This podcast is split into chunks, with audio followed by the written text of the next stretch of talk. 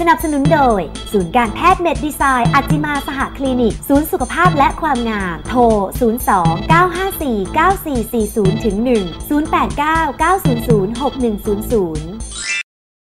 หมอชวนคุยช่วงคนสูงวัยที่จะห่างไกลอัลไซเมอร์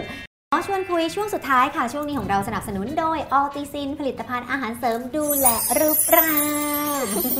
หน้าสวยหุ่นเป๊ะนะคะ ดูรายการเราเราต้องดูแลตัวเองดีๆด้วย สมองต้องดีด้วยคุณแนน อันนี้สำคัญที่สุดะณหมอะ สำคัญที่สุด เนี่ยกำลังแบบว่านั่งทบทวน มึน เอ๊ะอาการที่คุณหมอบอกไปนี่เรามีบ้างไหม แนนมีไหมอ่ะ มีบ้างค่ะ มีบ้าง มีป้าอยู่ไหมหาเพื่อนหาเพื่อน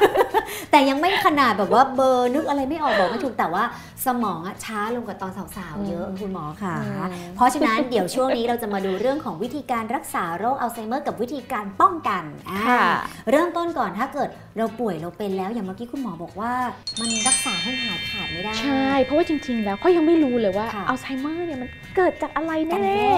ป้องกันก็ยาก อืม แต่เรารู้ว่าโอเคนะ หลอดเลือดเนี่ยเป็นตัวการสำคัญ เพราะว่าหลอดเลือดถ้าไม่ดี มันก็จะนำเลือดไปเลี้ยงไม่ดีออกซิเจนไม่ดี มันก็เสื่อมเร็ว ค่ะ อันเนี้ยคืออันที่เรารู้ เพราะฉะนั้นเราก็แก้ไขเฉพาะอันที่เรารู้เนี่ยได้ ค่ะ แต่ว่าจริงๆ แล้วเนี่ยสาเหตุจริง ๆ เขายังไม่รู้เลยว่ามันเกิดจากอะไร เพราะฉะนั้นการจะทำให้หายขาดเนี่ยยาก มันไม่เหมือนว่าเป็นโรคนี้กินยานี้แล้วก็ ใช่ าย ไม่หมายว่าโอเค ฉันเป็นโรคนี้เกิดจากเชื้อนี้เอายา ค่ะ ฆ่าเชื้อโรคไปแล้ว อ่า จบมันไม่ใช่ นี่คือความยากของมัน ค่ะ เพราะฉะนั้นมันก็มีมีแต่ว่าการใช้ยาไปช่วยเรื่องทำให้มีการขยายตัวของหลอดเลือด แล้วก็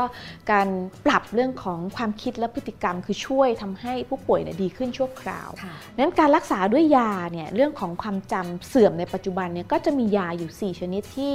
ได้รับการรับรองจากองค์การอาหารและยาของสหรัฐอเมริกาเนี่ยเขาก็เขาก็อนุญาตให้นำยา 4 ประเภทเนี่ยเอามาใช้ในการรักษากลุ่มคนไข้อัลไซเมอร์ได้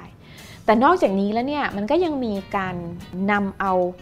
สารสมุนไพรเอามาใช้ในการรักษาอัลไซเมอร์ อืม ก็อย่างเช่นใบแปะกล้วย ค่ะ ซึ่งเรารู้ว่าใบแปะกล้วยเนี่ยช่วยเรื่องความจำ ค่ะ แล้วก็เขาพบว่ามันช่วยบรรเทาอาการ แต่ว่าการศึกษาในเรื่องเนี้ยมันก็ยังไม่ชัดเจน นอกจากนี้มีอะไรอีกวิตามินอ e. ี อืม